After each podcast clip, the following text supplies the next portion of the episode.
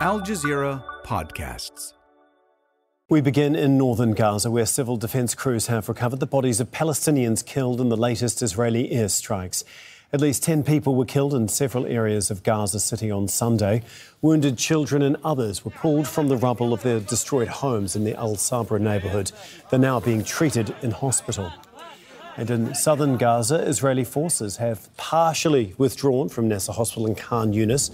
But Al Jazeera sources say Israeli snipers are still positioned around the medical complex. Israeli forces stormed in 10 days ago, forcing thousands of Palestinians sheltering there to flee the widespread destruction.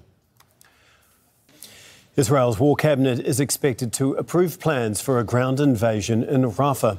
Prime Minister Benjamin Netanyahu says the operation will happen and that a potential ceasefire in Gaza would only delay it.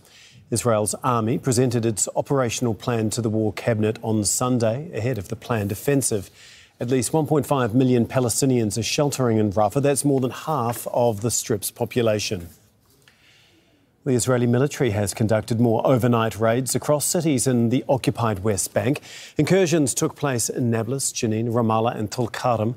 Several Palestinians are reported to have been arrested. At least 396 Palestinians have been killed in the occupied West Bank since October the 7th. A member of the US Air Force is in critical condition after setting himself on fire outside the Israeli embassy in Washington in protest against the war in Gaza. Video shows him chanting Free Palestine and saying he will no longer be complicit in genocide. Security agents responded to the protest and helped extinguish the flames. Well, it is the final day of public hearings at the International Court of Justice, which is examining the legal consequences of Israel's decades long occupation of Palestinian lands.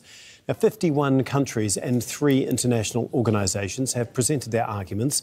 Most called for Israel's occupation to be declared illegal.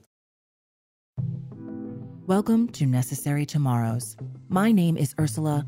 I am an AI, and I have inferred from your online activity that you have been feeling more dread than hope when you think about the future that is coming for us here in the 2060s. So I have created a course just for you to enhance your capacity for imagining different futures. Necessary Tomorrows an audio series by Doha Debates and Al Jazeera. Find it where you listen to podcasts.